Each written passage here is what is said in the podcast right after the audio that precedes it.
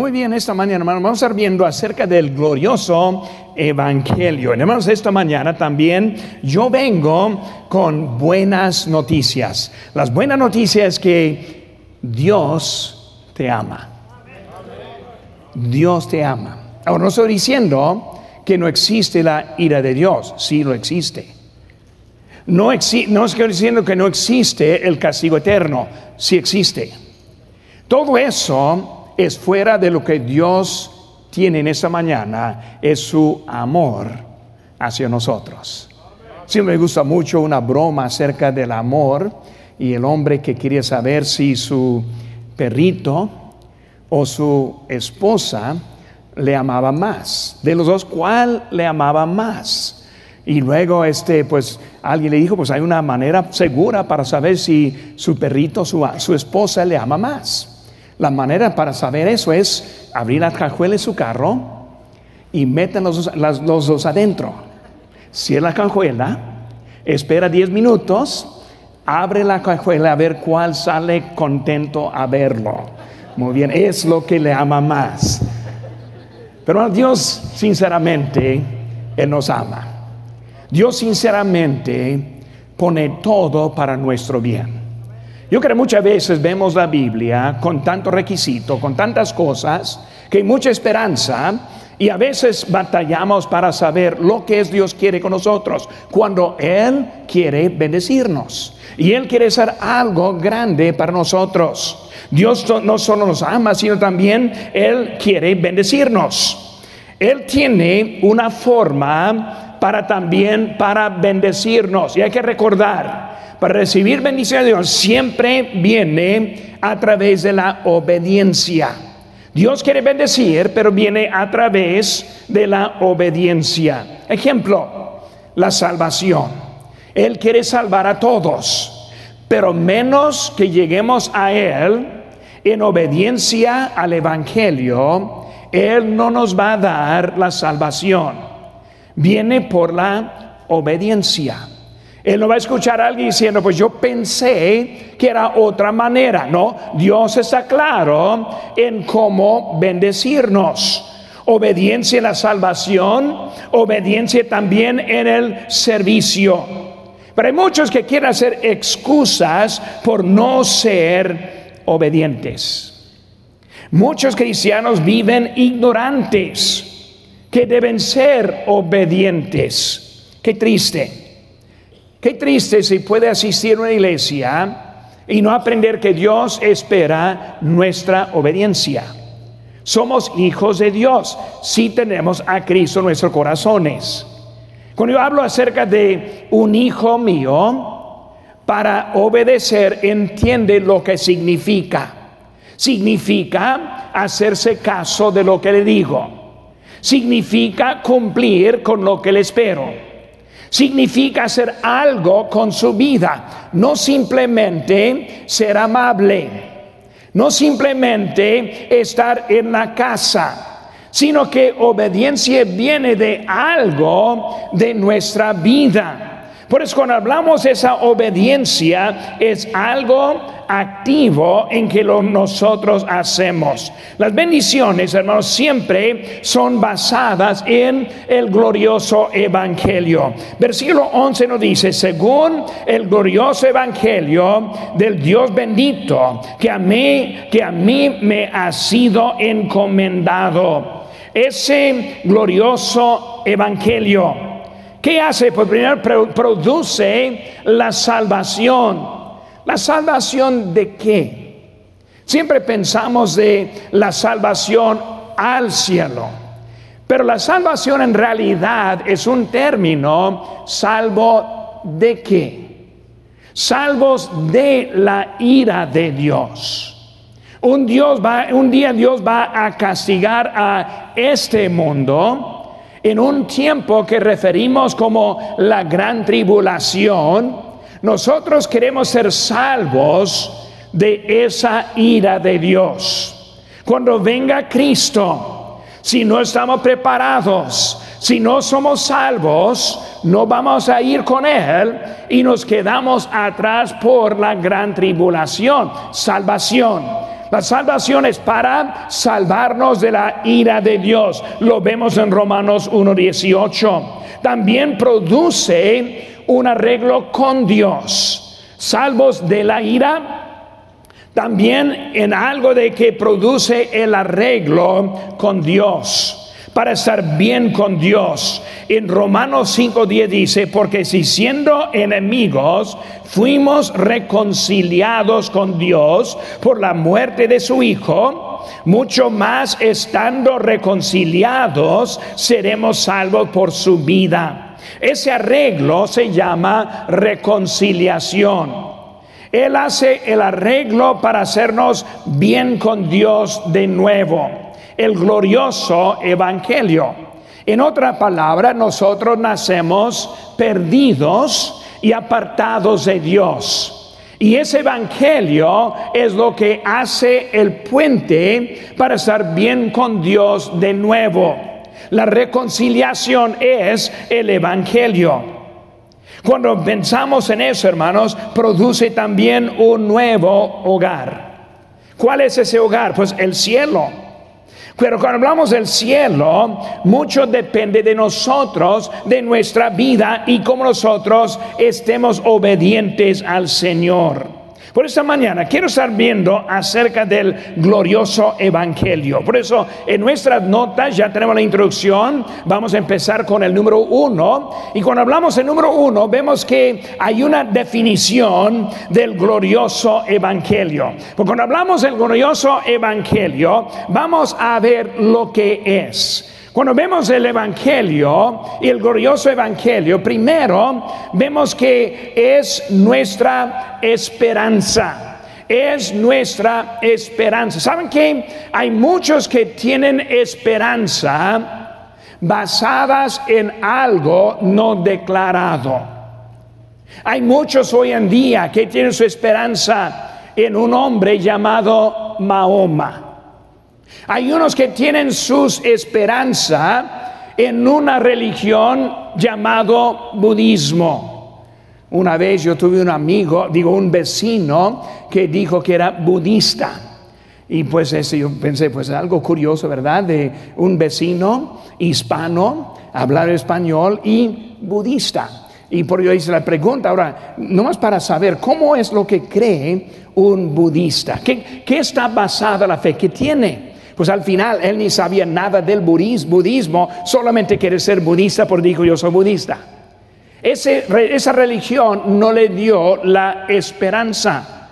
O si tiene una esperanza, es una esperanza no basada en verdad, no basada en una esperanza viva y verdadera. Cuando hablamos del glorioso evangelio, es una esperanza verdadera. Vemos ahí en versículo 1 de nuestro texto, 1 Timoteo 1:1, Pablo, apóstol de Jesucristo, por mandato de Dios, nuestro Salvador, y del Señor Jesucristo, que nuestra esperanza nuestra esperanza. Nuestra esperanza está basada en el Señor Jesucristo. Ahora, no hay tiempo hoy para probar tanto como sabemos que Cristo aún vive. Él era un hombre, Dios en la carne, que vivía hace dos mil años. Cuando Él murió en la cruz, tres días después resucitó y aún vive hoy en día. La Biblia tiene muchas pruebas que también están contadas junto con la historia del mundo, que nosotros sabemos que sí es verdad que nuestro Señor aún vive. Desde que Él aún vive, tenemos la esperanza. ¿Dónde está Mahoma? Hay un lugar marcando donde Él está sepultado. De budismo, o de otra religión. Cada uno tiene su fundador sepultado en un cierto lugar. Pero nosotros servimos al Señor vivo. Es nuestra esperanza. Por eso cuando nosotros lleguemos al final de nuestra vida, cuando nosotros por última vez cerramos los ojos en este mundo, si estamos en Cristo, tenemos una esperanza desde que Él aún vive, nosotros también viviremos. Es una gloriosa esperanza que tenemos en nuestro Salvador. Qué tremendo. Sabiendo que esta vida no es todo. Esta vida simplemente es el principio. Esta vida no es todo lo que hay, sino es, es, entrando en lo que es la vida que nos está esperando. Es nuestra esperanza. Vemos la esperanza de gracia, de misericordia, de paz que vemos en versículo 1, 2 hablando de esa esperanza, misericordia. ¿Saben qué? No merecemos esta esperanza. No merecemos este glorioso evangelio. No merecemos la vida nueva. No merecemos algo cambiado de vida. Todo viene de la esperanza en Cristo Jesús. La esperanza en la vida que nosotros tenemos. Y hoy en día vivimos en tiempos que sí están cambiando. Hoy en la tarde vamos a seguir el libro de Romanos. Romanos habla mucho acerca de lo que está pasando hoy en día. Fue escrito hace dos mil años, pero se aplica exactamente lo que está sucediendo con nosotros hoy en día. Vivimos en tiempos peligrosos. Siempre decimos eso, pero es más evidente cada semana que vivimos. Una vida que está difícil. Una vida que no ofrece la esperanza. Hay depresión, homicidios, suicidios. Muchos que no saben qué hacer, que están tirando la toalla, viviendo en la calle, nada de esperanza en su vida. Solo Cristo es el que nos da la esperanza de la vida. Mi esperanza hoy en día no es menos que hace 20 años, la misma esperanza. Que hace 30 años, la misma esperanza. Porque hay que recordar que eso es escrito hace dos mil años. En todos los tiempos difíciles que han pasado en nuestro mundo, siempre se mantiene la esperanza en Cristo Jesús. Nunca tiene nada que hacer con lo que está haciendo afuera. Nunca tiene nada que hacer con lo que el gobierno está haciendo, la política está haciendo. Es lo que Cristo tiene en nuestras vidas. Nuestra esperanza.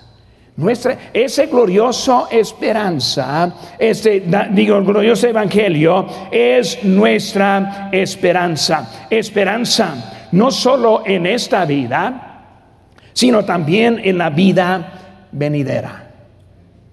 La vida que sigue esta vida. La vida que está esperándonos al final de este mundo. Cuando nosotros hablamos de enemigos en este mundo, probablemente la muerte sería el enemigo en primer lugar. Todos tenemos miedo de la muerte. Ninguno quiere pensar de la muerte. Nadie quiere estar pensando que algún día vamos a morir. Pero la verdad es que es parte de la vida, aunque lo queremos poner al lado. Pero esa muerte para un creyente es una puerta a la siguiente vida. Es la manera que llegamos a una vida. Cuando alguien muere en Cristo, Él está aún más vivo como nunca está disfrutando a algo que nosotros estamos esperando. Cuando vemos esa muerte que hay hoy en día, vemos es algo que no quieren pensar, pero vemos que es la esperanza. En 1 Corintios 15, 19 dice, si en esta vida solamente esperamos en Cristo, somos los más dignos de conmiseración de todos los hombres. En realidad no comprendo muy bien ese texto porque en realidad a mí me gusta esta vida. A mí me gusta la vida cristiana. Para algunos es algo bien aburrido pasar una hora en un servicio como ese servicio. Para algunos no hay nada más aburrido que ir y seguir la vida cristiana. Cuando uno es salvo, aprende lo que es la vida bonita. A mí me gusta esa vida. Me gusta llegar a mi casa en las noches y no andar en la calle. Me gusta despertarme mañana sin dolor de cabeza, sabiendo lo que pasó anoche. Me gusta vivir una vida sana. Yo no estoy tomando, no estoy haciendo droga, gastando. Yo prefiero un ribeye. Ellos pueden tener su licor, yo mi ribeye. Ellos pueden gastar su dinero en las drogas, yo mi ribeye. Eh, mucho más, eh, mejor sabor me imagino, yo no sé cómo es el otro, pero me imagino mucho más sabor es el ribeye que lo que ofrece este mundo. Hermanos, vivimos en algo bien bonito, pero está haciendo la comparación de esta vida, de aquella vida, como que esta vida fuera de miseria. Y no es. Es una vida bonita. Pero esa comparación de lo que hay de esta vida hasta la siguiente vida es algo ni podemos comprender.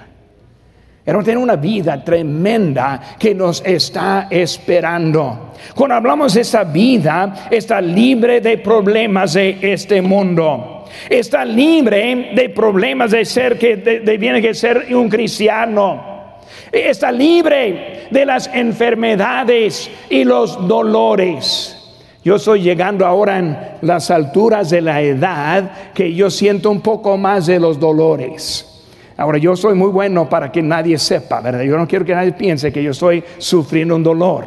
Yo quiero que piense que todavía soy un joven. Yo, yo estoy pensando, como, pero de vez en cuando, en la mañana, suena el despertador y mi primer pensamiento es, mátalo. Última cosa es levantarme. Hermanos, esa vida no va a haber efectos de la edad.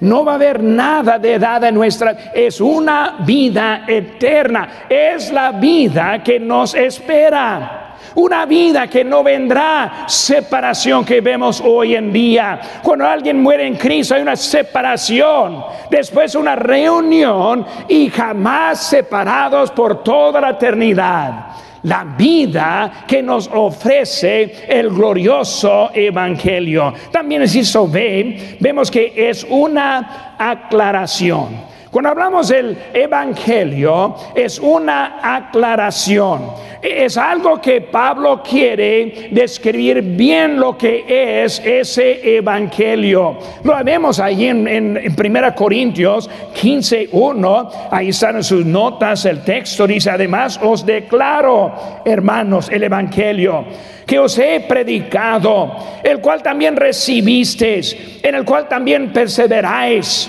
por el cual asimismo si retenéis la palabra que os he predicado, sois salvos y no creísteis en vano.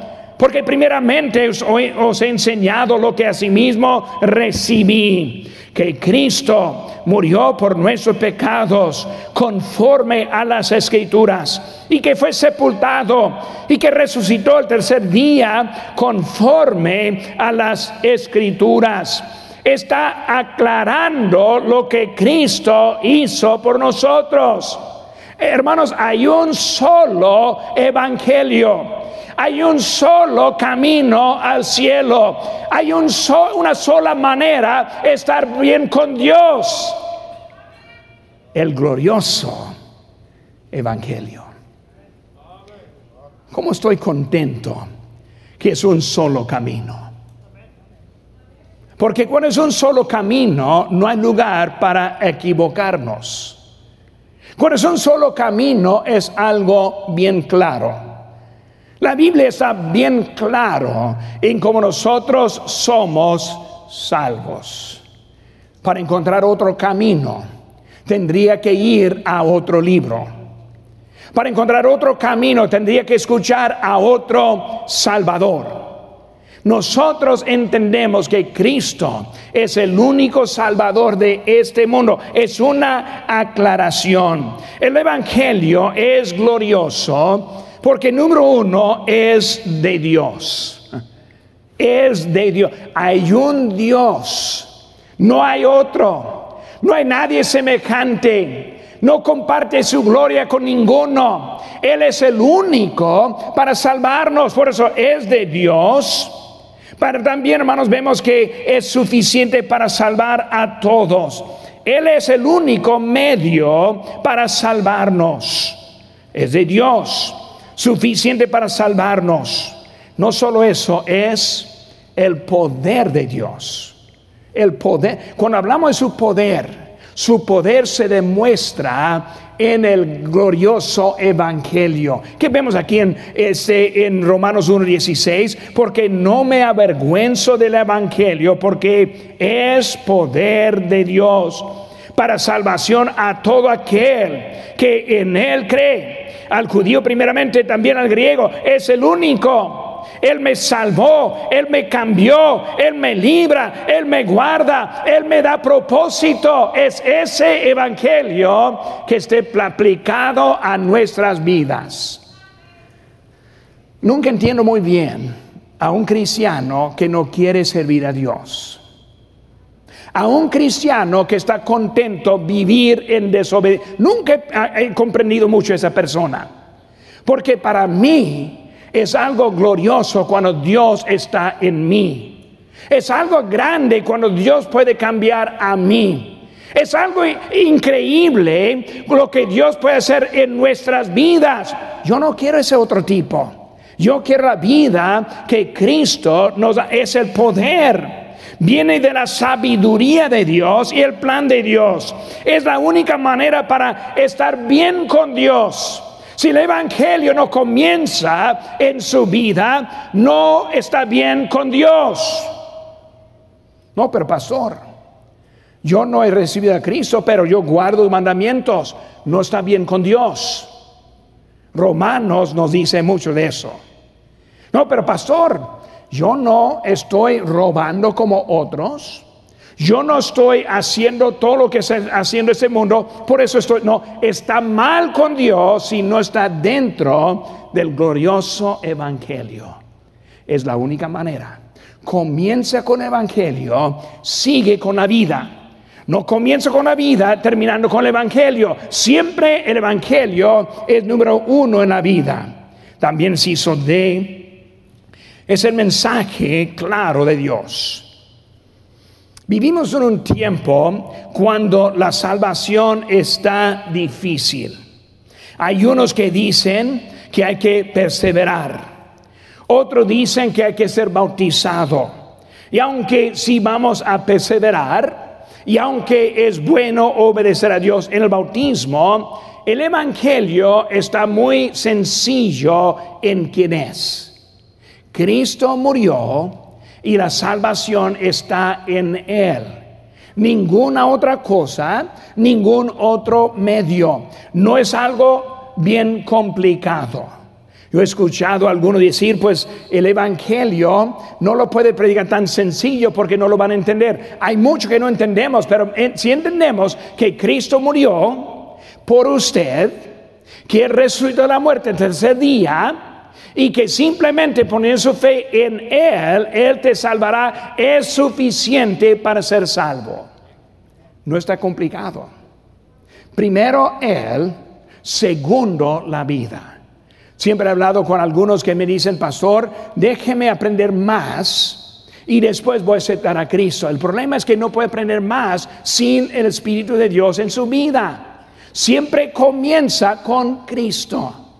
En esta mañana, si habrá alguien aquí que todavía no tiene a Cristo en su corazón, que todavía no lo ha recibido como ese, en, en una oración recibiendo a Cristo, comienza allí. Hoy es el día para recibir a Cristo. Ese glorioso evangelio.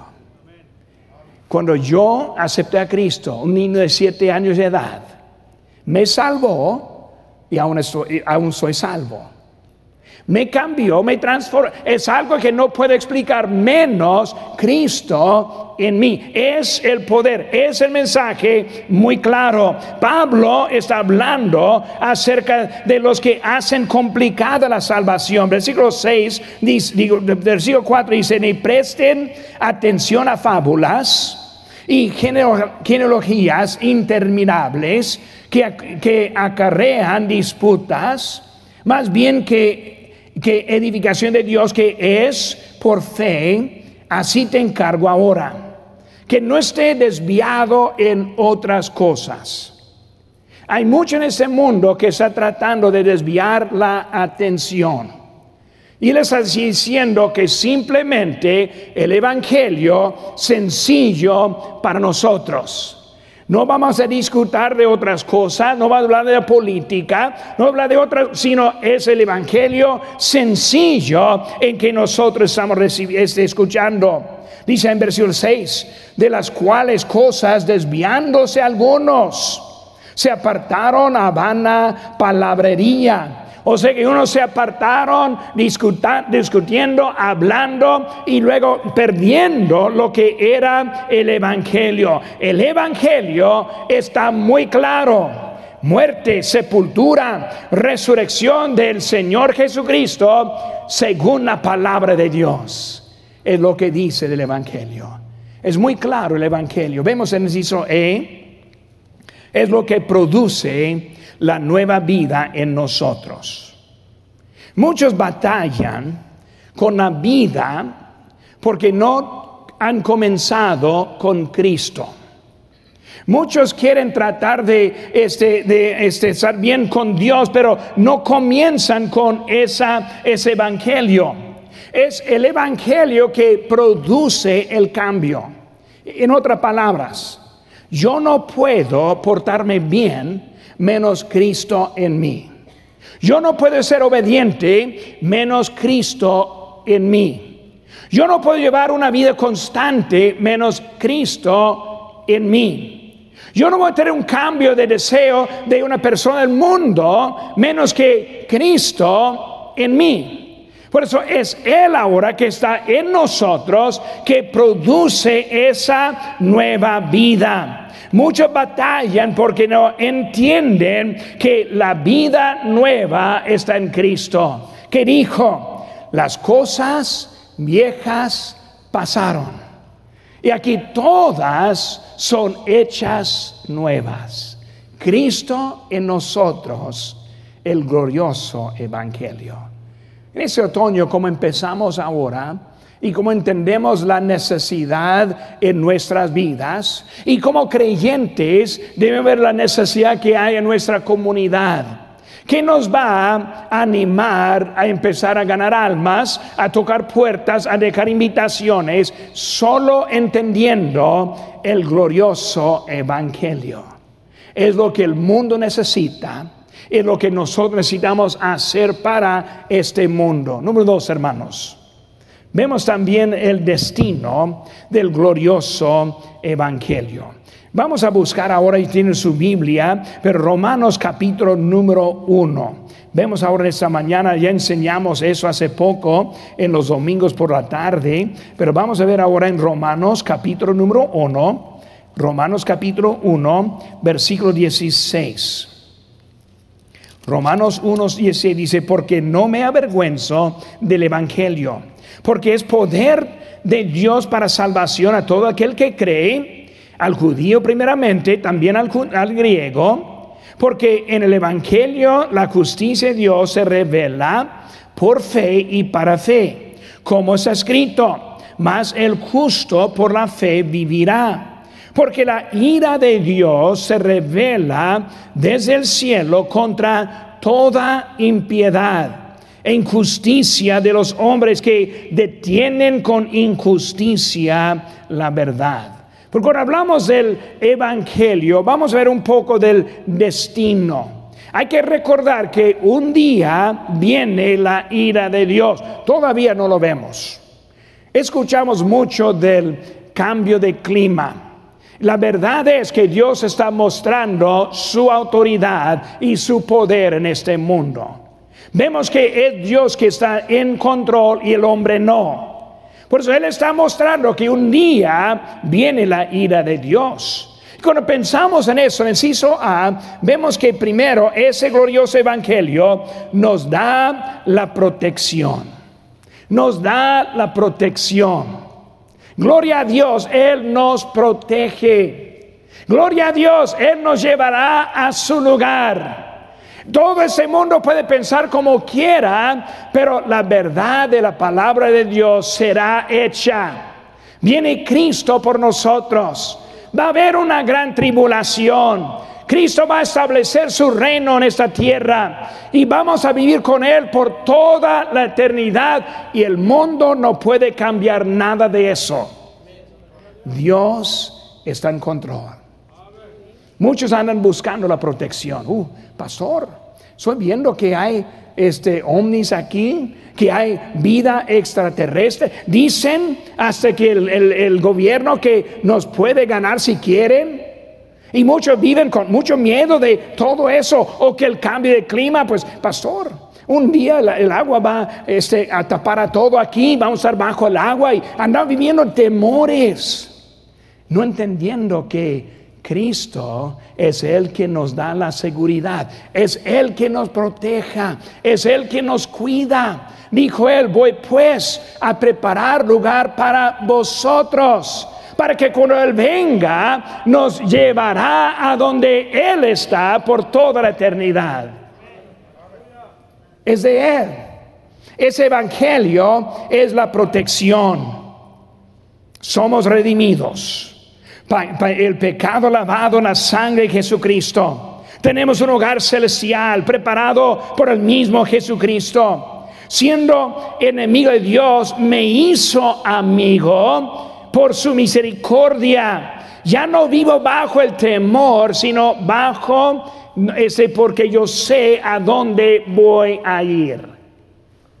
Qué bonita la vida que tenemos en Cristo. Qué fea la vida de los que están en el mundo. Qué feo la esperanza que tienen ellos. Cuando yo veo lo que Cristo puede hacer con nuestras vidas. Por eso Él nos da protección también, si se ve, Él nos da el poder nos da el poder. Poder sobre el pecado, sobre la pena del pecado, sobre el poder del pecado. Si podemos vivir para Cristo, el poder para vencer en este mundo. Romanos 8:35, ahí en su texto está, en su nota está, dice, ¿quién nos separará del amor de Cristo? Tribulación o angustia o persecución o hambre o desnudez o peligro, espada como está escrito, por causa de ti somos muertos todo el tiempo. Somos contados como ovejas de matadero. Antes, en todas estas cosas somos más que vencedores por medio de aquel que nos amó. Cristo nos ama y nos hace vencedores. El mundo está tratando de vencer el mundo está perdiendo en gran manera. Nosotros en Cristo y la esperanza que tenemos en Él es lo que van a dar el poder por toda la vida. Es el propósito para encontrar la voluntad de Dios. Como Pablo está hablando de su la voluntad de Dios en su vida, declarándola. Hermano, tenemos algo que Dios quiere hacer con nuestras vidas. Qué bonito ser usado por Dios. Qué bonito saber que es obediente a Dios. Como un hijo, un niño hijo de padre, cuando obedece al padre, a su padre, qué bonito se siente. ¿Cómo le da satisfacción en la vida? Es igual en nuestra vida. Él nos da ese poder, Él nos da el propósito el, propósito cambia cuando estamos en Cristo. Vimos la definición, el destino y ahora la determinación. Romanos capítulo 10, si quieren buscar conmigo, hermanos, este texto, Romanos capítulo número 10, la determinación. En esta mañana, si está aquí presente, y que nunca ha puesto su fe en Cristo. Si usted, en otra palabra, si usted muriera ahora mismo y no tiene la, la seguridad de que iría al cielo, esta parte es lo que queremos que veamos. Cristo quiere salvarnos. Solo el glorioso Evangelio es capaz de darnos la vida eterna. No hay ninguna otra manera que hay. Por eso vemos aquí en capítulo 10, versículo número 9 en adelante. Dice, si confesares con tu boca que Jesús es el Señor y creyeres en tu corazón que Dios le levantó de los muertos, serás salvo. No hay nada más fácil para comprender que Romanos 10, 9. Dice, porque con el corazón se cree para justicia pero con la boca se confiesa para salvación, pues la escritura dice, todo aquel que en él creyere no será avergonzado, porque no hay diferencia entre judío y griego, pues el mismo que es Señor de todos es rico para con todos los que le invocan. Porque todo aquel que invocare el nombre del Señor será salvo. Pues ¿cómo invocarán a aquel? En el cual que no han creído? ¿Y cómo creerán en aquel de quien no han oído? ¿Y cómo irán sin haber quien les predique? ¿Y cómo predicarán si no fueren enviados? Como está escrito, cuán hermosos son los pies de los que anuncian la paz, de los que anuncian buenas nuevas. Mas no todos obedecieron al Evangelio. Pues Isaías dice, Señor, ¿quién ha creído a nuestro anuncio? Así que la fe es por el oír y el oír por la palabra de Dios. Cuando hablamos de la determinación, le da la esperanza para la salvación. Yo leí en ese pasaje uno de los pasajes más claros en la Biblia con respecto de la salvación no está limitando a ninguna persona de la gracia salvadora de Dios. Está poniendo la responsabilidad en cada uno de nosotros. Cristo hizo su parte. Él fue la cruz del Calvario. Él murió y resucitó. Y ahora Él está ahora presentándonos a nosotros la manera para estar bien con Él. Una esperanza. Una esperanza que encontramos aquí en su palabra de Dios. E, e, es la única manera para poder ser salvos. Y la desobediencia de este texto va a condenar a muchos al infierno por toda la eternidad. En esta mañana, cuando hablamos del glorioso evangelio, para la persona que es salva, entendemos que tenemos una vida tremenda que nos espera. Un mensaje como este es algo que nos anima, que nos motiva, que queremos ser más obedientes a nuestro Señor por lo que Él hizo en nuestras vidas. Pero para la persona que todavía no ha puesto su fe en Cristo, le da miedo, no le da satisfacción no le da seguridad, porque aún no ha puesto su fe en Cristo. En esta mañana, en esta invitación, voy a traer la, invitación para dos clases de personas. Primero, a la persona que no está seguro de su salvación.